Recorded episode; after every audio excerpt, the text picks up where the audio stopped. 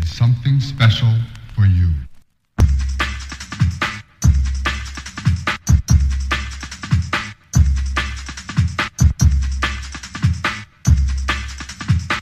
Baby.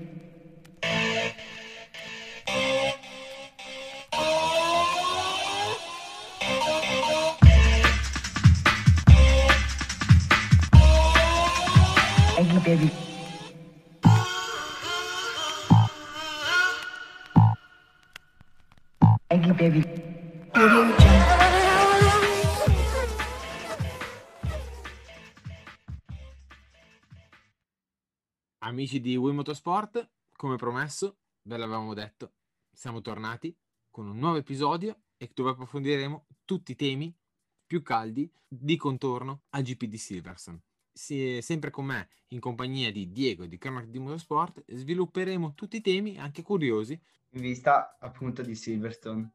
Come detto te, ciao Fabrizio ciao a tutti. Oggi sarà un episodio un po' speciale, eh, in, in attesa in quello che sarà in un modo o nell'altro un weekend storico per la Formula 1 perché ehm, da sabato parte una nuova era della Formula 1 con la sprint race. Ma oltre a ciò ci sono tanti argomenti di cui parlare, non per ultimo il mercato piloti sempre più infiammato e sempre più attivo con eh, non per ultimo Russell che doveva annunciare eh, il suo arrivo in Mercedes eh, da Silverstone appunto ciò non accadrà molto probabilmente e questo eh, lascia tanti scenari per, un prossimo futuro nel 2022 poi ricordiamo che giovedì ci sarà la presentazione delle prossime vetture nella nuova stagione eh, vetture completamente rivoluzionate che potranno dare vita a uno scenario completamente diverso da quello che stiamo vedendo quest'anno e quindi tante sono le aspettative per questo weekend Assolutamente. Tantissima carne al fuoco, come anche la bomba alla Maurizio Mosca di questo Leclerc che potrebbe lasciare il cavallino. Non lo lascerà mai. Però i ben informati dicono che potrebbe andare in direzione Red Bull. Vedremo. Bottas, che tutti lo danno al di fuori di Mercedes, come è possibile che sia perché dovrà fare spazio a Russell. Ma dove andrà? Andrà a fare il rally? Andrà in Sauber? Andrà o ritornerà in Williams? Chi lo sa? E poi anche o Alfa Tauri che sono ancora senza un contratto, però sia Tsunoda che è il giovane, emergente, giovane samurai emergente o Gasly che comunque l'anno scorso ha ottenuto una bellissima vittoria a Monza, sarebbe un peccato non dare continuità a questo progetto. Ma prima di tutto vi ricordo che questo podcast è su tutte le piattaforme disponibili, anche su Amazon Music, Apple Podcast, Spotify. Mi raccomando, su Apple Podcast mettete una buona recensione 5 stelle se vi piace e su Spotify. Detto questo, seguite anche le nostre pagine Instagram, soprattutto quella di Diego, dove tra storie e post vi renderà sempre informati su tutto il weekend e anche in tempo reale. Detto questo, possiamo partire. Diego? Bene, come ci hai detto te Fabrizio, uno, uno dei primi argomenti sarà quello di- della voce che è spuntata nei- negli scorsi giorni, ovvero quella tra, tra la storia che potrebbe nascere tra Le- Leclerc e la Red Bull. Una voce che si è diffusa in paddock da pochi giorni, quella che Leclerc non si trova più bene con la Ferrari, date le ultime prestazioni, e la Red Bull sta cercando di farselo suo, al posto ovviamente di Sergio Perez una notizia molto sconvolgente eh, a cui personalmente non do molto credito, eh, anzi quasi nessuno dà, dà credito. Uno, uno dei motivi, forse il più rilevante, è che Leclerc eh, poche ore fa ha fatto la dichiarazione che ama, ama la Ferrari e vuole restare almeno fino al 2022 in rosso, ma desidera addirittura concludere la carriera con i colori della Ferrari. E queste parole ovviamente fanno pensare che non c'è stato mai alcun tipo di contatto con la Red Bull e credo che mai ci sarà. Ma alla fin fine anche in un'intervista di Leclerc ha appurato che questa non, non è assolutamente la verità, lui si trova benissimo con la Ferrari, ha molta sinergia con Carlos Sainz. C'è stata una risposta anche di Binotto dove ha eh, ribadito tutto ciò che ha detto Leclerc e ha anche appuntato che firmare 5 anni con Leclerc non è stato assolutamente un rischio. È un giovane della Fe- Ferrari Driver Academy, ha vinto entrambi i titoli di Formula 3 e Formula 2 al primo anno ed era il miglior pilota da mettere in macchina, eh, soprattutto al posto di Raikkonen. La Ferrari non ha, ha bisogno di Charles, soprattutto anche Sainz per adesso non è sulle prestazioni di Leclerc di velocità pura, però è un pilota molto consistente che sta facendo molto meglio sia dell'era Raikkonen che andava veloce su due o tre piste e sia meglio di Vettel che eh, negli ultimi anni non era assolutamente il Vettel competitivo del 17-18 dove almeno è riuscito un po' a contendere il titolo mancandolo. Assolutamente cioè Leclerc ehm, sta, andando, sta andando di massimo per la Ferrari la Ferrari sta, sta cercando di fare il massimo per assicurarsi che Leclerc resti volentieri in Ferrari ovviamente per il Monegasco la situazione è difficile perché vedere Verstappen, i vari Verstappen, Norris eh, e Russell che tra poco eh, si contenderanno tutti insieme magari eh, un, posto, un posto tra i più grandi di questo, di, del paddock e vedere Leclerc che è una, con una Ferrari in difficoltà già l'anno scorso ma anche quest'anno eh, sapendo che probabilmente o è allo stesso livello addirittura è superiore ai suoi coetanei fa un po', fa un po' per lui dispiacere sicuramente. E, è una situazione difficile per lui, ma ci vuole pazienza.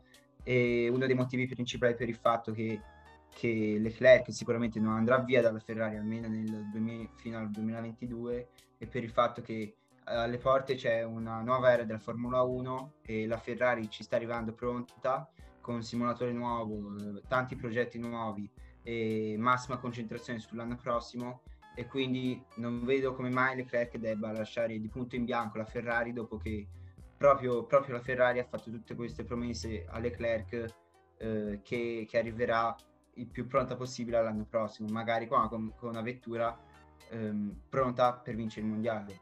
Se magari non sarà così, eh, se magari non fosse così con eh, una macchina lenta eh, e non in grado di vincere Gran Premi, allora quelle voci sarebbero un po' più realistiche, perché ovviamente con un contratto fino al 2024 e delle regole così vincolanti dal 2022 in poi, eh, trovarsi con, nuovamente con una macchina non competitiva anche dopo il cambio di regole sarebbe veramente straziante per lui.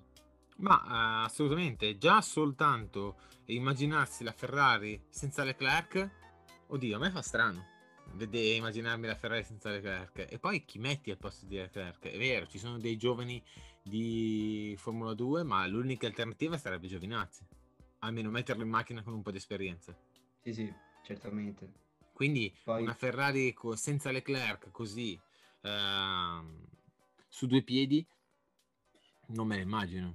Poi bisogna, bisogna anche capire la situazione. Allora, il valore della Ferrari in questo momento è inaccettabile perché il valore della Ferrari deve essere al di sopra di tutti, nel senso che deve, deve andare forte quella macchina lì. Deve, forte di motore, forte di telaio, i piloti, almeno Leclerc e anche Sainz si, si danno l'anima perché comunque non è che vanno in gara e dormono, sono combattivi e tutto quanto, quindi vuol dire che i piloti ci sono, la squadra abbastanza c'è. Il problema è che la Ferrari quest'anno eh, arriva da un anno dove è stata, demo- è stata azzerata per quella squalifica del patto segreto. È stata azzerata dal motore, poi siamo venuti a sapere che erano i carichi di benzina, che imbarcava meno benzina, quindi con mappe tirate cavalli non ce ne sono, però non neanche ai livelli del 2019 a livello di motore. Quindi qualcosa è cambiato. Verità, abbiamo saputo un 20% della verità. Manca tutto l'altro, l'altro 80%, quindi non lo sapremo mai e quindi dormiamoci pure su che è meglio così. Il punto è che eh, quest'anno la Ferrari, appunto pagando, pagando la, la, penalità dello scorso anno, non è minimamente al pari delle altre. È molto meglio, ma non è minimamente al pari. Quindi in certe piste stiamo ancora ricorrendo a setup scarichi di ali per avere velocità sul dritto. Però il problema è che eh, la coperta è sempre corta. È un pochino più lunga dell'anno scorso, ma è sempre corta. Cioè vuol dire che usi le gomme più degli altri, ti durano 4 giri e dopo per allungare lo stint fai il gambero. Esattamente, e quindi Leclerc, queste situazioni per Leclerc non sono il meglio sapendo che eh, lui ha tanto potenziale nella gamba e può, può tranquillamente giocarsi eh, a pari vetture ehm, il tempo con Verstappen, con i vari Verstappen, Norris, eh, e Russell e tutti gli altri, insomma, sa che lui ce n'ha per, eh, a livello di talento almeno. E quindi avere una Ferrari in questa condizione, lui lo sa benissimo che eh, in questo momento, nel 2021, i miglioramenti sono, sono quasi impossibili da fare. Per questo eh, cerca di adattarsi alla situazione come ha sempre fatto anche nel 2020 e da, da pilota molto esperto, come, come si dimostra, accetta la situazione e deve avere pazienza e aspettare il 2022 incrociando le dita che, che la Ferrari torni come quella che ci si aspetti. Però adesso ovviamente Leclerc ha le, ha le mani legate in questa situazione. Diciamo che Leclerc aveva un colpo quest'anno, che era Monaco. Al 70% la gara era fatta. Purtroppo c'è stato quell'inconveniente. Anche 90 forse. Eh, Anche 90. Va bene, mettiamo 90, dai. Anche, anche 90% era quasi fatta perché a Monaco chi parte in pole a meno di cataclismi clamorosi perde la gara, che non succede. E quindi quello, quel botto nelle qualifiche, quella mancata partenza, dove ci sono sempre stati anche incidenti. Ricordo anche Verstappen, anche nel, nel 2018, quando si contese la pole con le Ferrari, che nella Q2, nella Hamilton... Nelle prove libere. Nelle prove Ah. libere. Io mi ricordo anche in Q2. Boh, nelle prove libere, comunque andò a sbattere nella medesima posizione. Il problema è che tutti i urti sono stati assorbiti da solo la zona anteriore. Invece Leclerc è entrato in una velocità supersonica alle piscine, ha picchiato anche con la parte posteriore. Quindi spero che non sia l'unico, l'unico GP dove si, veramente, si poteva veramente vincere. Spero che arrivi qualche altra pista dove ehm, possa far valere la Ferrari le proprie caratteristiche. Sulla carta mi veniva Singapore, però Singapore a quanto ne so è stato tolto, giusto? Sì, sì. Quindi piove sul bagnato. E niente, cioè, l'unica, l'unica occasione fino ad ora è stata a Monaco. Speriamo che ne capiti qualcun'altra. Di sicuro nelle piste veloci la Ferrari faticherà sempre. Bisogna limitare i danni. Abbiamo parlato quindi di un, di un sedile molto bollente, quello della Ferrari, uno ambito da tutti, passiamo da un sedile caldo a un altro, ovvero quello, quello Mercedes, quello più in bilico e quello più discusso del 2021. Un posto che sembra quasi riservato a pieno, a pieno diritto per Russell, eh, quasi, quasi Mercedes sanno ormai tutti che quel sedile è dell'inglese e che andrà a formare una coppia, una coppia con Lewis Hamilton che ha rinnovato pochi giorni fa fino al 2023, quindi la, la storia di, d'amore tra Mercedes e Hamilton si allunga ancora di più, quasi praticamente dieci anni che staranno insieme fino al 2023, infatti si sono uniti nel 2013 e mh, ancora non, è arrivata la firma di Russell, doveva arrivare nel Gran Premio di, di Gran Bretagna, che ovviamente questa domenica vedremo ah, se, questa notizia sarà, sarà smentita, ma probabilmente non, arriva, non, non arriverà ancora all'ufficializzazione ma ormai sembra tutto scritto e Russell quindi sarà il nuovo pilota della Mercedes non sappiamo quando ma prima o poi arriverà l'annuncio detto ciò eh, ragionando di conseguenza arriva eh, un altro dilemma Do- che fine farà Bottas? Allora, secondo me la fe- eh, come si chiama? Eh, Russell secondo me ha già fermato. Però tutto dipende, o meglio, tutto era dipeso dal rinnovo di Hamilton. Perché Hamilton è ancora il leader dentro il team, è il leader, comanda molto, comanda lui. Mm, quindi il secondo pilota non, non penso che non sia stato discusso nella, in fase di contratto. Quindi se Russell arriverà in Mercedes è perché, perché c'è stato il benestare di Hamilton. Mettere due galli nel pollaio dopo Hamilton e Rosberg. Non arriverà a Silverstone ancora perché non si sa nulla del futuro di Bottas e ehm, c'è troppo fermento. Cioè, si, si sa che sarà Russell, ma non si sa ancora tante pedine mh, come sistemarle. È vero che in, in Formula 1 i contratti sono fatti per essere firmati, ma altrettanto per essere disfatti. Però bisogna assolutamente vedere il destino di Bottas, se andrà in Sauber Alfa, dove ritroverà Vasseur, con cui ha vinto il titolo in Formula 3, che era il suo team manager, o andrà in Williams, dove praticamente ha costruito la sua carriera in Formula 1, o approderà nei rally? Nuova esperienza dove appunto con Ford sarebbe il connubio perfetto. Ford e Finlandia sarebbe il connubio perfetto. Un finlandese nei rally dove c'è grande storia di questa nazione. Assolutamente. Uh, te hai anche, hai anche proposto, tirato fuori l'opzione del rally e secondo me forse è quella più plausibile perché in Formula 1 veramente con, con così pochi costruttori, così pochi team nel circus i posti si fanno, si fanno veramente pochi e per Bottas le opzioni sono davvero, davvero limitate e non sono di tutto questo livello perché da pass- si troverebbe da passare a una Mercedes a passare o a un Alfa Romeo o a una Williams. Analizzando la situazione, prima di tutto in Alfa Romeo eh, si trova la scuderia del Biscione con ancora Raikkonen e Giovinazzi da rinnovare, quindi teoricamente per il 2022 la, la Sauber ha carta bianca, ovvero ehm, può decidere chiunque chi firmare.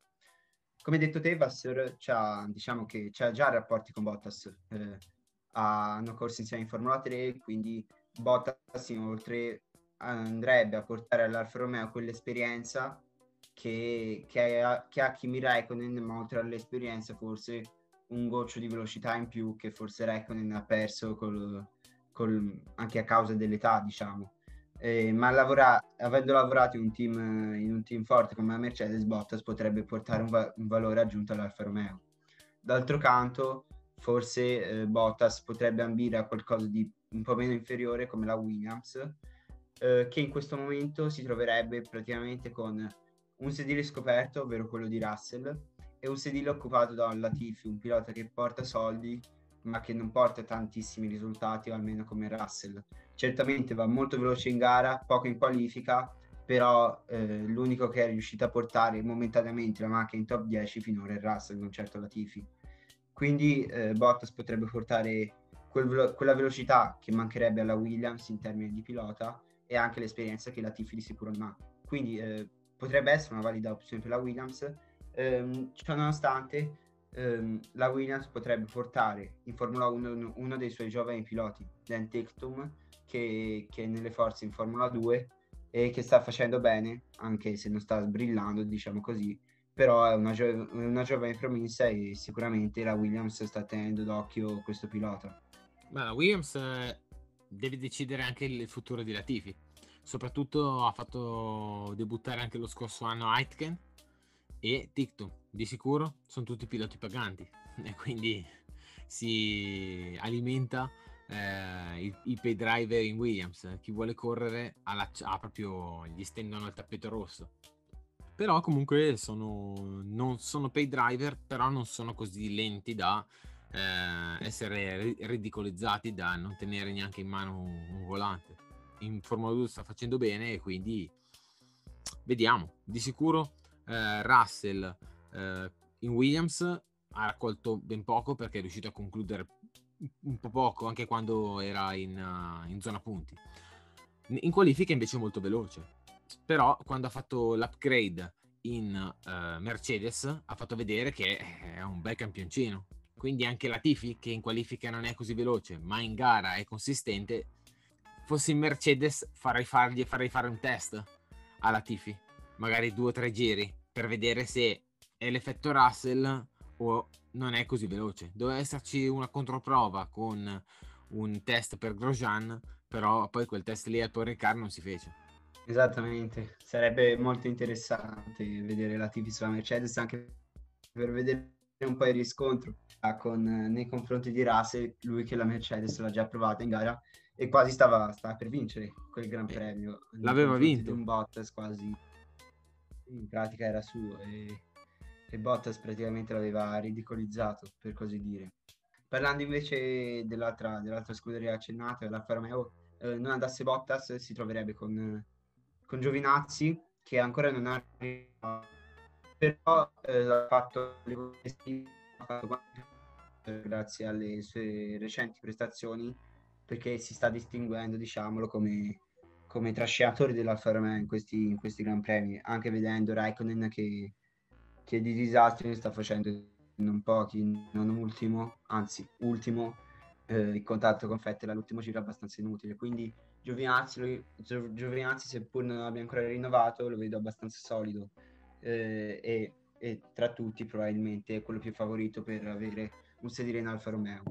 L'altro, eh, dando non per scontato ma mh, per ipotesi molto accreditate, il ritiro di Kimi Raikkonen, potrebbe essere o un pilota dalla Formula 2 eh, della Ferrari Driver Academy, che potrebbe essere uno tra Robert Schwarzman ehm, o Marcus Armstrong, i quali però non stanno facendo grandi impressioni quest- durante questo campionato, oppure altre voci ancora non molto accreditate sarebbero quelle di un Mick Schumacher che vorrebbe abbandonare la Haas dati recenti, per- dati i recenti prestazioni della Haas e la Ferrari starebbe premendo per portarlo in Alfa Romeo, cosa però molto improbabile dato, date tutte le circostanze burocratiche e della situazione in generale. Però Vasseur voleva già Mick Schumacher nel 2021 in Alfa Romeo, cioè non l'ha, non- non l'ha avuto, però sarebbe molto possibile come scenario, anche se alquanto, alquanto difficile.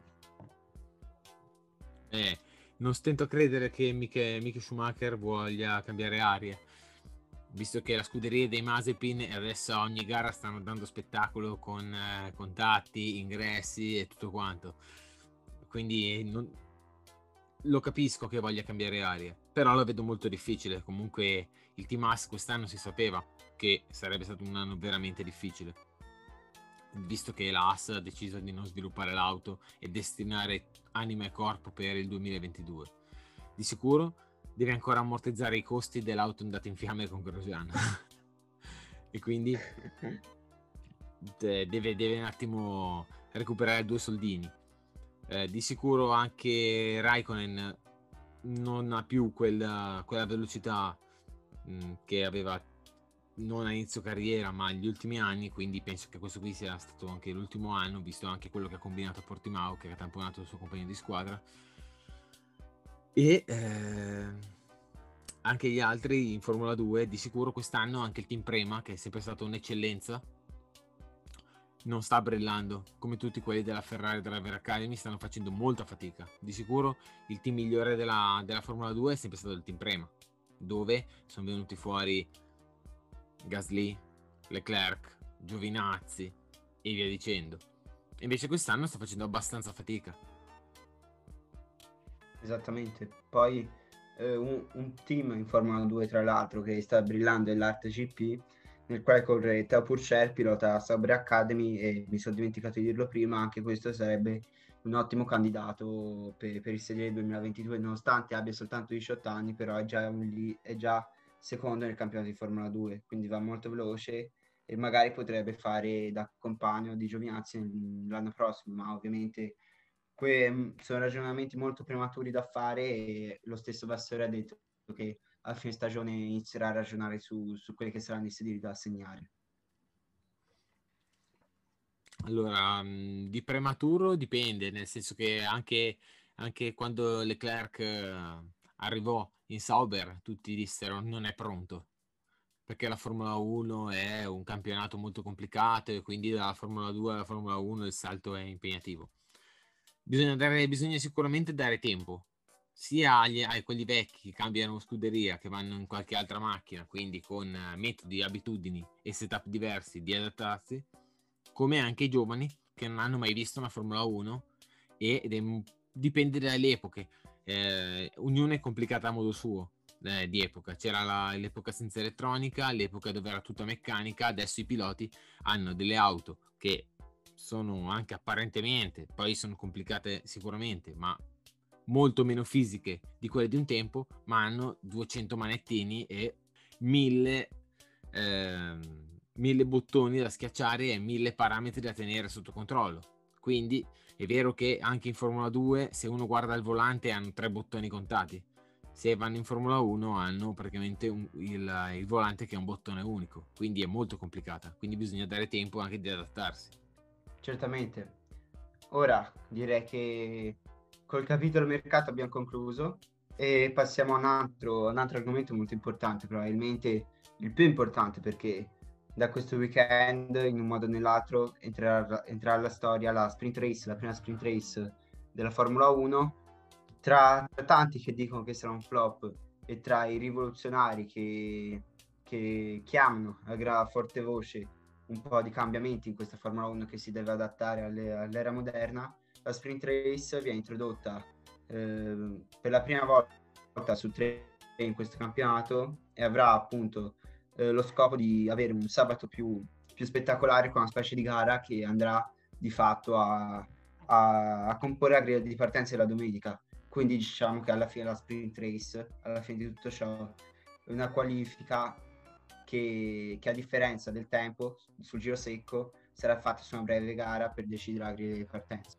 Assolutamente, la sprint race è la novità di quest'anno ed è praticamente la novità perché eh, questa gara corta eh, attira e voglio vedere soprattutto come rimischierà la, la griglia e come sarà la gara corta perché le prove verranno fatte il venerdì la gara con le prove del venerdì e la gara determinerà la griglia della domenica quindi sarà un rimescolamento di carte incredibile e vediamo se aumenterà lo spettacolo Baku ne è stata un assaggio, ma vediamo come sarà l'originale, perché l'assaggio ci è piaciuto. Bisogna vedere poi a programma intero come eh, verrà fuori. Di sicuro è una bella iniziativa, bisogna vedere se eh, questo esperimento di qualifica non verrà bocciato come nel 2014 con le qualifiche a tempo. Sì, assolutamente. E forse un'incognita della sprint race sarà il fatto che non verranno assegnati punti o almeno soltanto il primo ne prenderà 3, il secondo 2 e il, il terzo 1 e forse per questo, per il fatto che non verranno assegnati punti, eh, i piloti non daranno tutto quello che hanno per, per, per appunto raccogliere quei pochi punti che verranno assegnati, piuttosto forse saranno un po' più cauti e cercare di risparmiare la, la, posizione piuttosto che evitare un ritiro che li porterebbe a partire ultimi nel Gran Premio della domenica. Che poi attenzione, noi parliamo di sprint race, ma la Formula 1 si è solo allineata al programma Formula 2, che ha una gara corta e una gara lunga. Cioè questa svolta epocale è solo più o meno questa. Sì, è vero, diciamo che ripercorre come struttura perfettamente a calco quella delle, delle formule minori.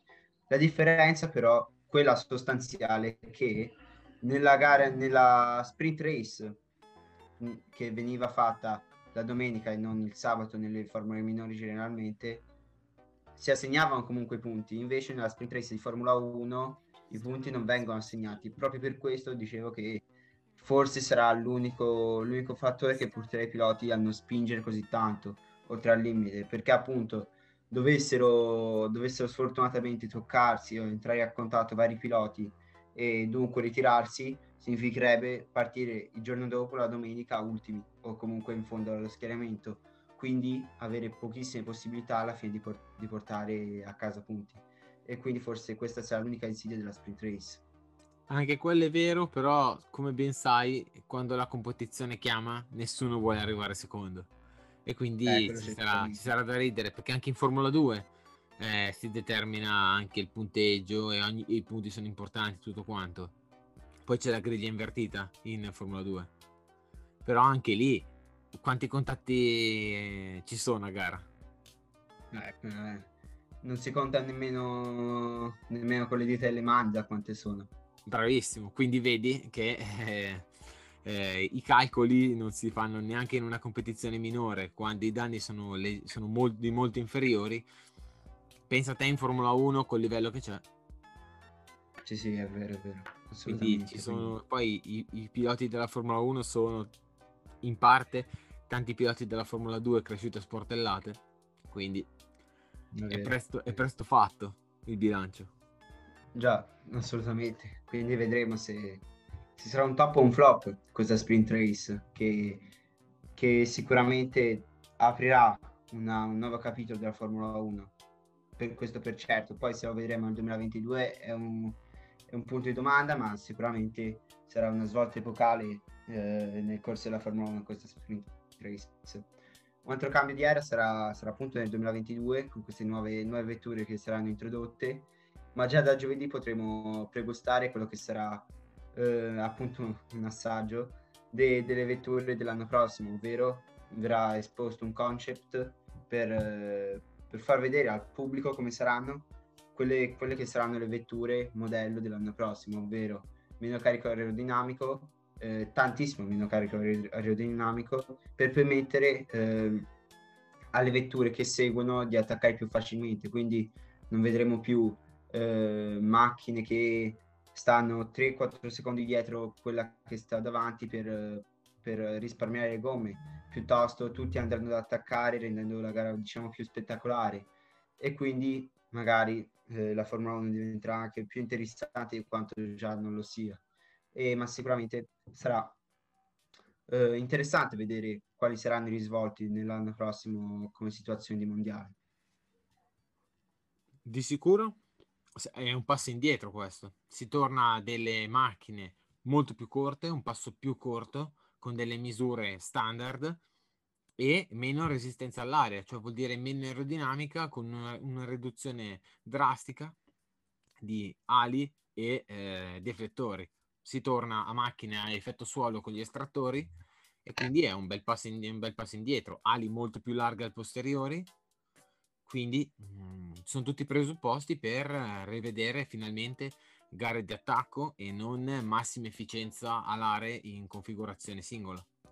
Finalmente i piloti quando arriveranno in scia o anche in curva non avranno quei disturbi aerodinamici costretti ad allontanarsi perché sennò si perde carico e, e si vola fuori perché l'ala di quella macchina che è dietro si scarica e finalmente vedremo qualche sorpasso in più senza DRS. Sì, sicuramente. Diciamo che eh, la Formula 1 fa un passo indietro e ci sarà sicuramente più spettacolo, ma a farne le spese sarà quello che è, secondo me, il vero e proprio DNA della Formula 1, ovvero l'innovazione, lo sviluppo e la ricerca sempre nel migliorarsi, perché se nel passato le vedevamo delle vetture che andavano sempre, grazie allo sviluppo, a migliorare le prestazioni, ad essere sempre più competitive, nel 2022 ciò non accadrà, anzi vedremo delle vetture complessivamente nel giro secco più lente e quindi la velocità ne paga un po' le spese a causa dello, dello spettacolo. Per esempio non vedremo più eh, quella sezione Magos, Beckett come fatte quest'anno, ma probabilmente i piloti dovranno adattarsi e farle molto più cautamente perché senza tutto quel carico aerodinamico eh, sarà un bel rischio farle in pieno. Che poi in Formula 1 l'anno prima con l'anno dopo è sempre un'incognita, nel senso che tutti gli anni si fa in modo per dire ah le macchine andranno più piano, poi tutti gli anni trovano sempre il modo che le macchine vanno sempre più forte, tranne mm. vabbè nel 2009 quando comunque eh, c'è stata una drastica riduzione sia di ali al posteriore che all'anteriore con anche una rivisitazione della Formula 1 in generale, quindi le macchine andavano anche 4 secondi più piano però uno che è a casa deve vedere lo spettacolo. Se vai 4 secondi più piano, ma c'è il livello che è alto, non stai a vedere, stai a vedere i tempi, perché comunque il, l'utente medio non si accorge sempre del giro più veloce o del record della pista. Ovvio che se vai a vedere il record della pista, uno dice ok, girano a 4 secondi più piano, che senso ha? Non si sa, l'hanno fatto per lo spettacolo, però eh, anche la Formula 1 non ha ben chiare le idee sul, sul da farsi della, su quale sia il regolamento migliore perché si continua a cambiare. Di sicuro si fanno passi avanti e passi indietro perché si fanno passi avanti per la sicurezza che se ne sono fatti. Grosjean deve ringraziare anche, e anche Leclerc, soprattutto perché nel 2016 quando eh, Alonso fece l'incidente in Australia non aveva l'alo e comunque ne uscì intatto ed è un miracolo Leclerc nel 2018, sì, con Darren Sauber gli passò Alonso eh, alla, alla, prima curva in Belgio. Grosjean l'anno scorso in Bahrain fece l'incidente e grazie all'alo si salvò. Quindi sono stati, passi avanti, stati fatti passi avanti in vista della sicurezza. Poi un Alonso qualsiasi eh, mi gira eh, facendo dei test con la Renault del 2006 che non era neanche la sua, era un test team, aveva un cambio non fatto per quella pista e tutti gli addetti al settore si fermano ad ascoltare il motore V10 Renault, quindi vuol dire che bello lo sviluppo, ma se un motore aspirato eh, fa sognare, eh, qualcosina forse abbiamo sbagliato.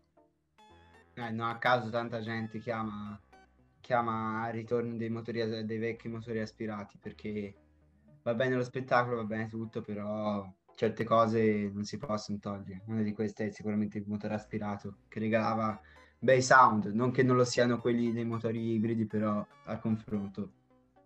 Eh. Ah, regala emozione. Sicuramente le macchine costavano di meno. Alla fin fine hanno fatto tutto questo per che poi la Formula 1 è il riflesso della guida stradale, nel senso che eh, tutto quello che si fa in Formula 1 dovrebbe essere rif- riflesso nella, ehm, nella vita normale. Il problema è che anche nelle maxi sportive, eh, soprattutto ibride o anche nelle macchine, mh, non dico utilitarie, non c'è un 1600 turbo ibrido, ma c'è magari motori molto più alti, 2000 turbo ibrido, 2005 turbo ibrido, quindi non è lo specchio della Formula 1. Invece un V10, già nelle Ferrari un V10 c'era, o anche in qualche altra casa. Quindi eh, si sta facendo tanto per andare avanti di sicuro, e già i costi erano alti allora. Pensa adesso che eh, lo sviluppo dei turbo ibridi e la FIA è arrivata al punto di, di dire non fermiamoci perché non abbiamo, non abbiamo, più i metri di giudizio per uh, stabilire se uno è legale o non è illegale. Sì, assolutamente. Assolutamente. Detto ciò, eh, giusto per mettere un po' di pressione alla Ferrari, già come se, se non ci sia, eh, questo Gran Premio sarà chiamata, se farà vittoria, a fare un'altra vittoria a 70 anni dalla prima vittoria della scuderia, ovvero quella di, di Gonzales, l'argentino, che vinse il primo Gran Premio nella storia della Ferrari proprio sul circuito di Silverstone, un circuito completamente diverso da quello che conosciamo oggi, che però in un modo o nell'altro ha fatto la storia della Formula 1 e forse è giusto così che una nuova era parte proprio da dove è iniziato tutto, da Silverstone con la sprint race, però è 70 anni alla prima vittoria Ferrari, sicuramente ci sarà da celebrare in, nel migliore dei modi in questo Gran Premio. Assolutamente, lo scorso anno la Ferrari al GP del Mugello ha celebrato le mille, i 1000 GP, invece quest'anno la Ferrari arriva con una puntualità pre- assurda ai 70 anni della prima vittoria della, della Ferrari proprio a Silverstone. Quindi eh, pressione, la Ferrari ha tanta pressione, l'ha sempre avuta e ne avrà sempre tanta perché la Ferrari è la Formula 1, nel bene o nel male e bisogna vedere anche di tirar fuori una buona prestazione perché la Ferrari è storia, soprattutto Gonzales, eh, Enzo Ferrari alla prima esperienza in Formula 1, mm, che la Ferrari è nata dalle ceneri dell'Alfa Romeo, dove lui ha sempre corso e militato, e vediamo di tirar fuori un buon risultato per eh, onorare. Sicuramente, anche onorare in un certo modo la storia della Ferrari, anche anche dato che la, la, SF, la SF21 ha questa livrea particolare dove in fondo c'ha gli stessi colori che aveva la prima Ferrari nel 1951, quella che vino Gonzales, e sarebbe bello che la Ferrari con gli stessi colori eh, che aveva la prima Ferrari di Gonzales vince nuovamente, vince nuovamente a Silverstone. Ovviamente è uno scenario molto impossibile, però sarebbe, sarebbe molto particolare come, come ricorso storico. Quindi non ci resta che andare a vedere il GP e vedere soprattutto eh, tutti gli sviluppi. Mm, di carne al fuoco ne abbiamo messe anche abbastanza eh, dentro questo secondo podcast e vedere soprattutto se la Mercedes se avrà un riscatto, la Red Bull se mm, vincerà la, l'ulteriore gara consecutiva vediamo i secondi piloti e vediamo se anche la Ferrari, eh, dopo la vittoria dell'Europeo della squadra calcistica, della nostra nazionale, i 70 anni dalla prima vittoria Ferrari, dobbiamo e, e non possiamo perdere l'occasione di fare il triplete. Assolutamente. Quindi, sempre gas a manetta, non perdetevi questo podcast, non perdetevi anche il prossimo della MotoGP, che lo faremo a breve. Detto questo, io saluto e congedo Diego. Grazie Fabrizio, grazie a tutti quelli che ci hanno ascoltato anche oggi e un saluto e ci vediamo alla prossima. Quindi, sempre gas, sempre seguite Mot- Wii Motorsport e alla prossima. Ciao a tutti! Se sei alla ricerca di motori, Wii Motorsport è il podcast che fa per te. Lo trovi su tutte le piattaforme Spotify, Anchor, Other, Google Podcast, Apple Podcast e Overcast. Segui la pagina Instagram e unisciti al canale.